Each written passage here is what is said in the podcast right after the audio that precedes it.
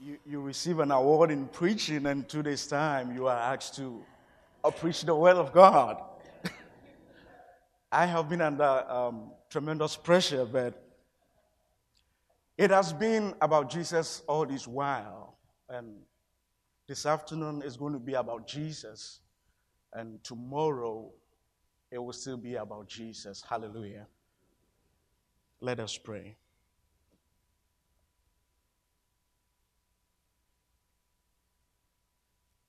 The only wise God, we come to you this afternoon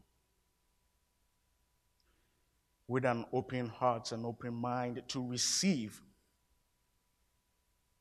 seeds of your word planted upon the tablet of our hearts. Give us the eyes of grace to see hope in the midst of hopelessness. Give us the eyes of grace to see your light in our world that is full of darkness and pain.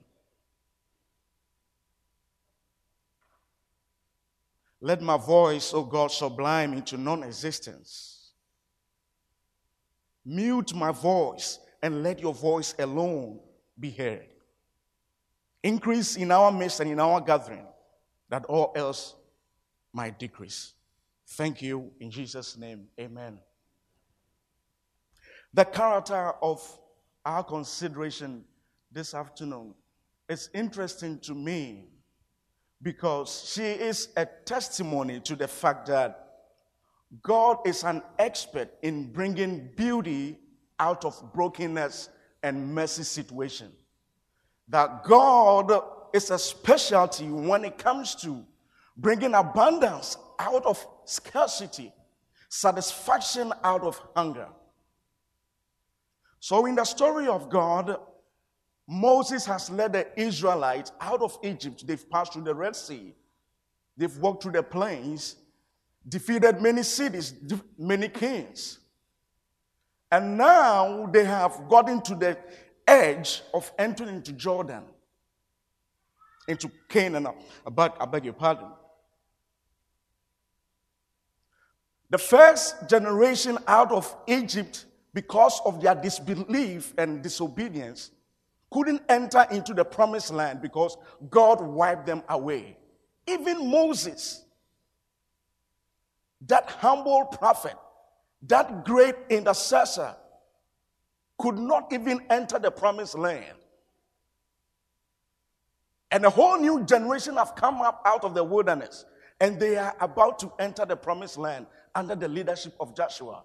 And there stands between them and their promise this major obstacle Jericho. And Joshua, being a military tactician, sent out spies to take a survey of the city. I thought we only did surveys in IBS, but. and the spies found themselves in the house of a prostitute the house of a prostitution. And quickly I asked the question what good could come out of the house of prostitution? Could any better thing come out of the house of prostitution? Walk with me into the text. So Rahab hid the spies because the king of Jericho have sent men after the spies. And in the night, he went to the spies on the rooftop to engage them in a conversation. And surprisingly, he does, she does all the talking.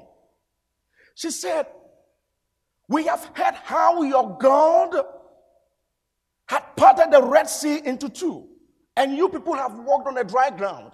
We have seen how your God has defeated the kings of the Amorite, the Sihon and Og. We have seen how your God had parted Jordan into two. And when I combine all this information and this data and the writings on the wall, I come to only one conclusion that your God is the God in the heavens above and on the earth below. This statement was only made previously by Moses, that great prophet, when the people of Israel were in the plains of Moab. And it surprises me how such a heathen prostitute will make same statement as a humble prophet of God had previously made. This is only possible when you put grace into the equation. It is only possible for a heathen, the outcast, the people that society will easily lay aside to come to the realization of the truth and the God of Israel. Only when grace is at the center. Rahab told the spies that all the inhabitants of Jericho are terrified. They are scared. But you see, the news and the information that made the inhabitants of Jericho afraid and scared to death, the same news engineered faith in Rahab. The same information, the same data they were getting sparked faith in Rahab. The rest ran in fear. How do you respond to the news from the doctor? How do you respond to the news from the media, from the world? The world is giving us all kinds of negative news, even without UMC. But what is our response as children of God?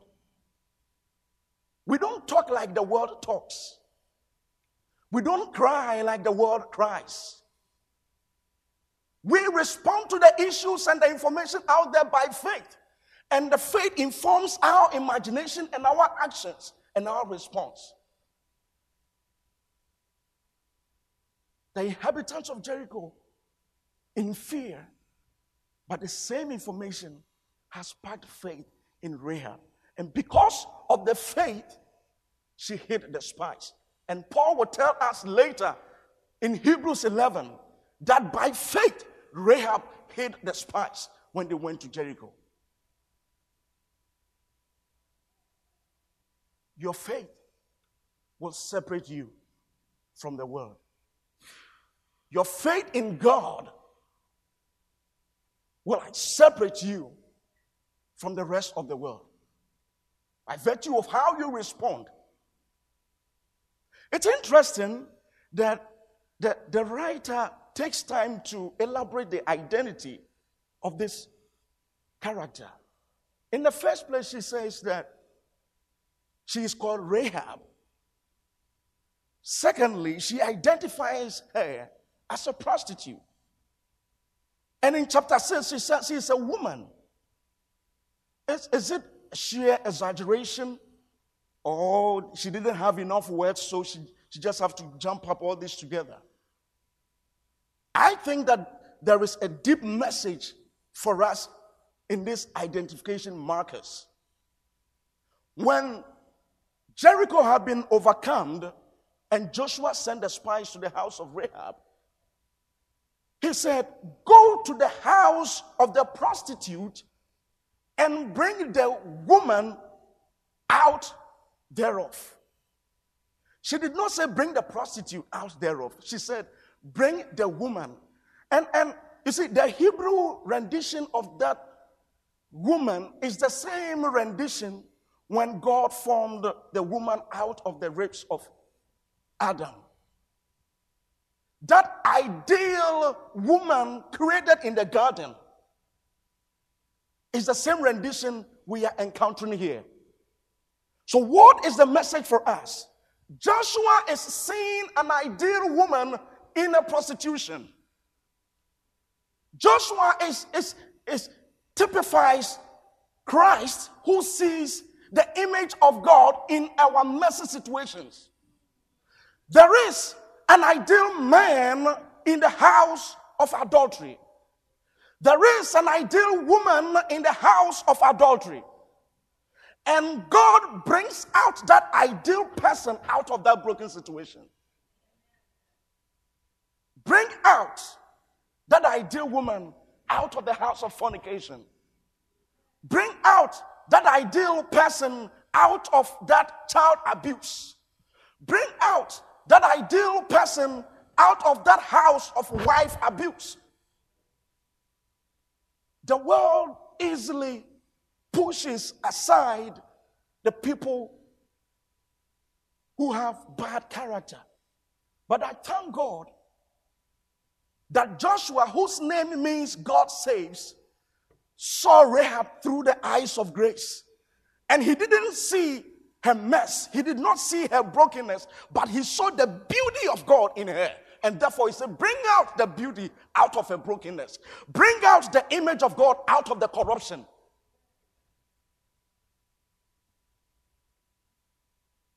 And God is empowering us. God is giving us that eyes as we are going out into our world, full of pain, full of brokenness, full of ugliness as ministers, as servants. How do we see the world?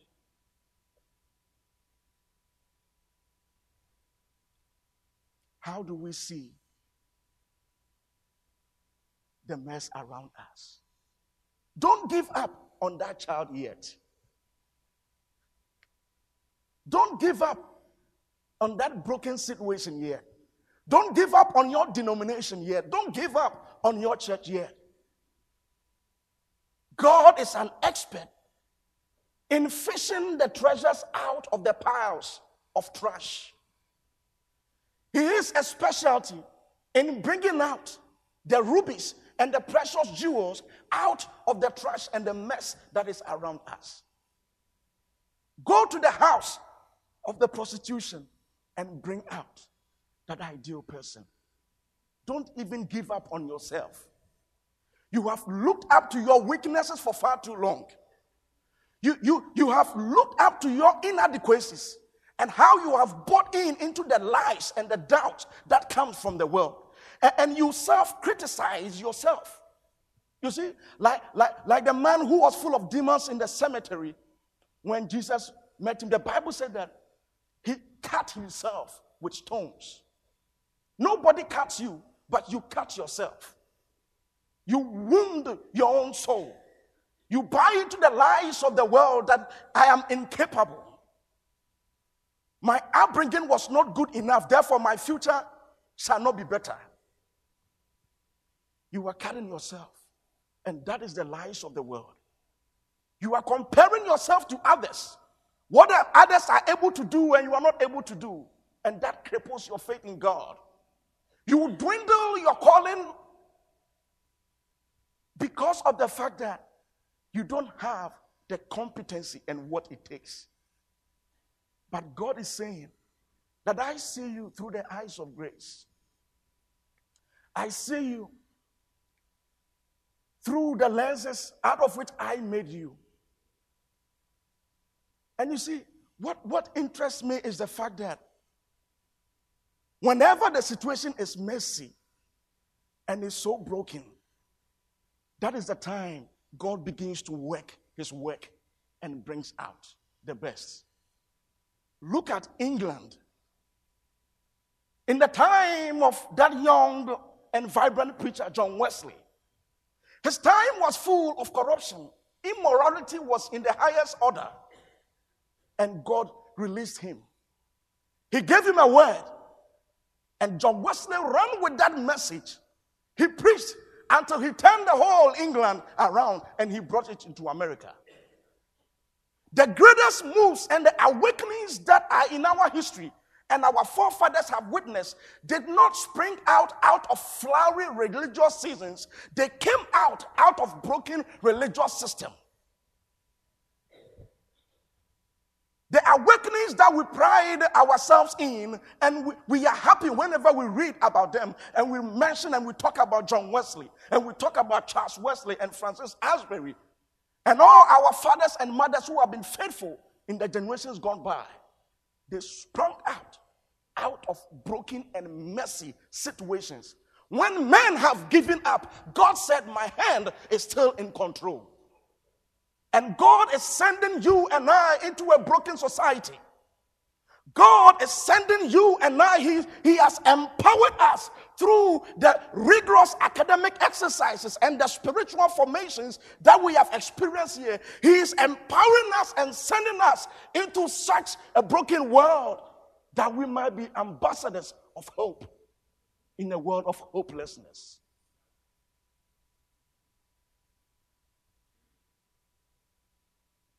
Don't give up on yourself.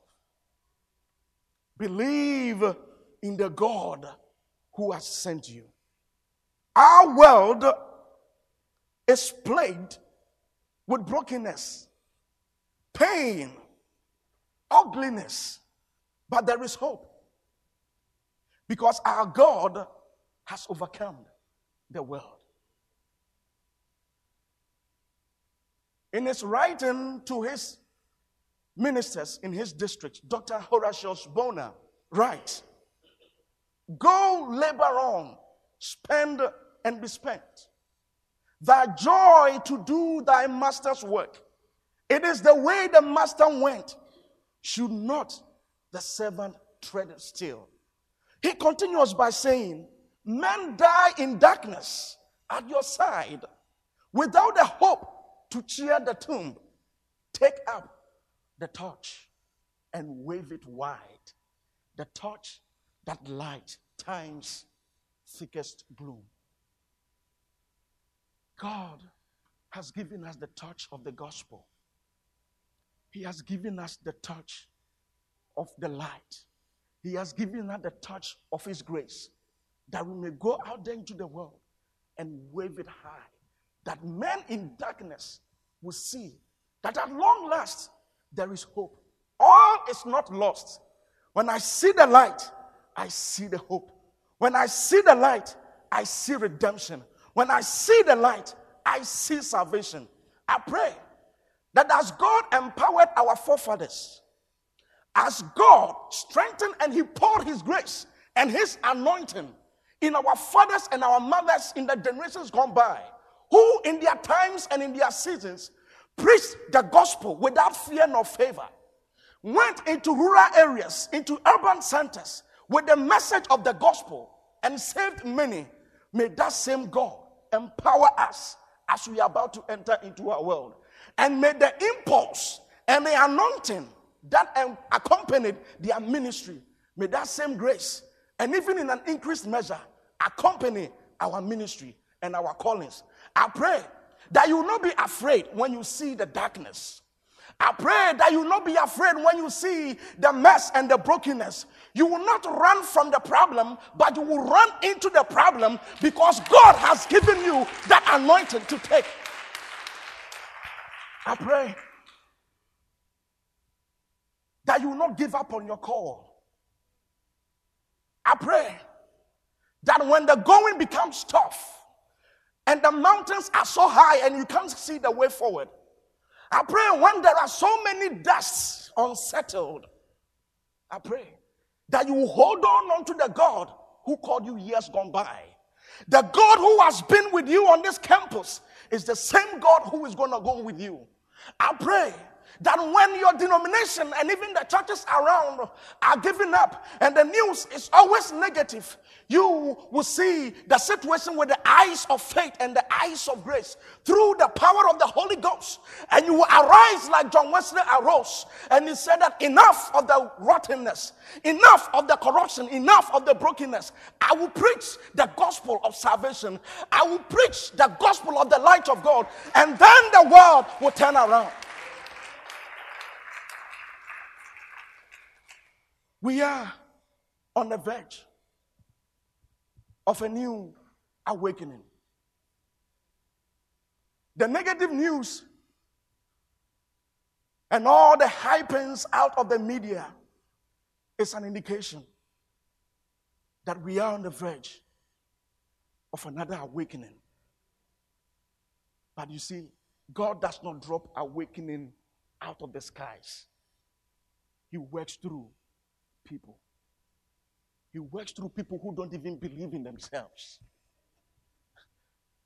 He, he chooses vessels who don't even believe and trust in their competencies so that the glory will not be to the vessels and the people, but the glory shall be unto our God. In the name of the Father, the Son, and of the Holy Spirit. Amen. Amen.